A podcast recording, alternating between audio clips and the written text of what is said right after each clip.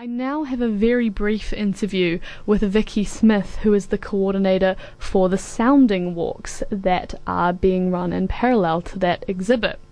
Now, these walks, it's quite an interesting concept. It is um, deemed an acoustic ocean, um, and you walk through uh, with Wi Fi enabled umbrellas that create sounds as you're walking through. And of course, you have uh, scientists leading you as tour guides.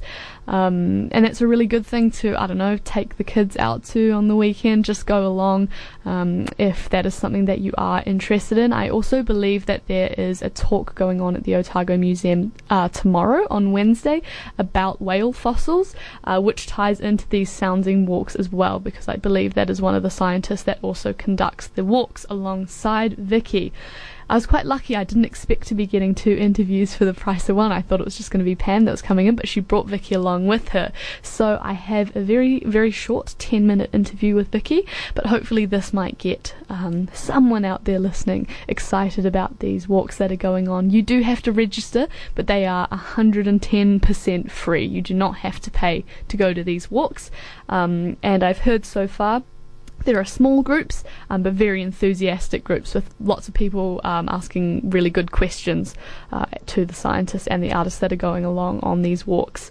Um, you just go along to the Eventbrite page, you just Google Sounding Walks Dunedin, and they will come up. There are a couple on this weekend um, coinciding with the end of that Art and Oceans exhibit at the Skinner Annex. So without further ado, here is Vicky Smith talking about the sounding walks. I'm joined in the studio today with the lovely Vicky Smith. Welcome, Vicky. Thank you. Hello. Thanks for coming in. Now, you have uh, a small exhibit in the Art and Oceans exhibit um, at the HD Skinner Annex at the moment, but also you've got some sounding walks that are outside of the exhibit, and I want to talk to you a little bit more about those. So, tell me about your work um, and research with whales, and tell me a bit more about the walks. So, um, Sounding Walks is a project. Uh, it's with um, Karen McCaw, who's at Otago Poly, and we have um, some electronic assistance by Andrew Hornblow, and we're working with whale scientists from the zoology department at Otago University, which is specifically Liz Slooten. Steve Dawson, Will Rayment, and we're joined this iteration um, by Sophie White, who's going to lead us across to the Otago University Geology Museum. Uh, so the walks, uh, there's four walks. They're, they're on Saturday and Sunday, this weekend and next weekend, and um, they're around about 90 minutes. And what we do is we um, walk and listen and talk. So it's a shared space that's created under the ubiquitous device of an umbrella the umbrellas are augmented, so they will um, make sounds as we enter different oceanic spaces. So they will play specific files based on a different Wi Fi ocean that we encounter. And we have three Wi Fi oceans. So the walk will begin with um, an introduction to our local marine mammals, and we'll be listening to Will Rayment, who um, incidentally is at present down in the Auckland Islands looking at the southern right whales, uh, along with Steve Dawson and other members of the zoology department.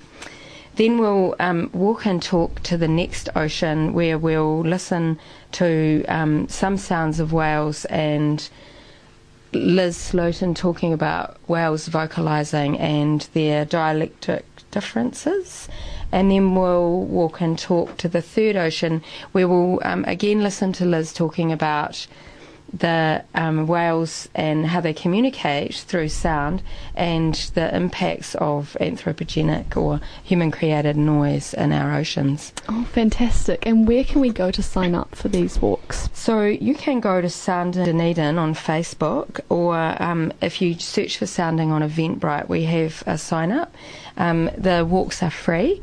Um, they'll take about 90 minutes. I think I might have said that. And um, so what happens is everyone will gather at about two, and we'll head off in various directions depending on which walk. Uh, we're doing.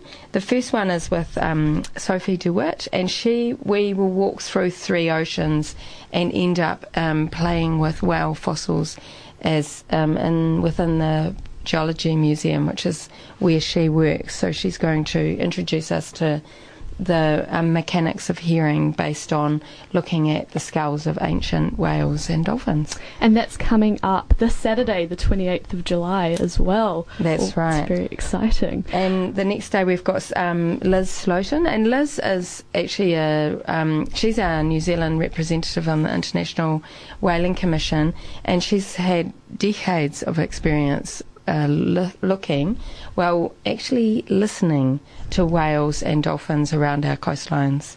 Oh, wow. And who else do we have? We have another person coming up on Sunday, the 5th of August. Uh, we have on um, Saturday the 4th, we have Liz and hopefully um, some other surprise guests. We're just calling it and guests at the moment. um, we're, we're really trying to generate a broad conversation in ways that people intersect with sound and marine and whales. And then on Sunday the 5th, Carol and I uh, will lead the rounding of the conversation, and we're really interested. The two of us have been working together for years on this walk and around the idea of um, conversational art, walking as as an art practice, and socializing information through communication, through moving through space, and through conversation. You did have an exhibit up on George Street, I think it was late last year, that people might be familiar with, that had um, umbrellas coming down from the ceiling. How does that exhibit relate to what you're doing this year?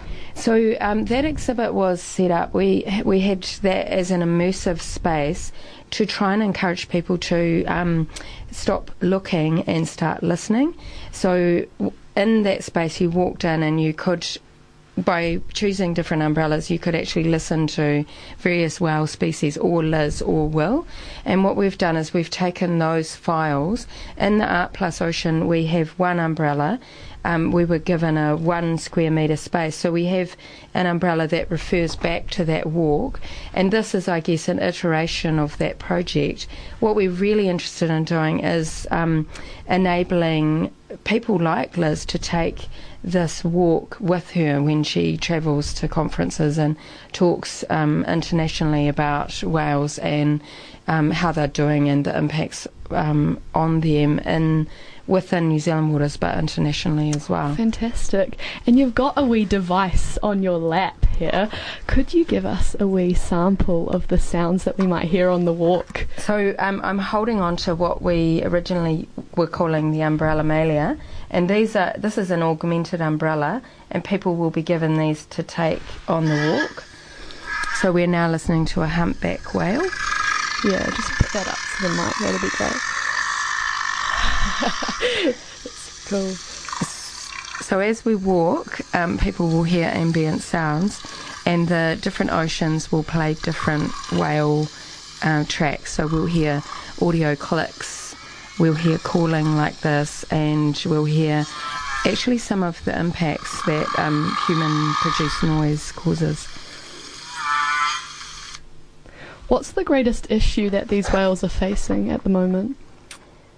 Uh, well, um, there's a variety of impacts, but definitely, and actually locally, one of them. So there's the. If I can step backwards slightly, when we first proposed the sounding work itself, it was around the what's called the block offer, um, which is for testing for oil and gas.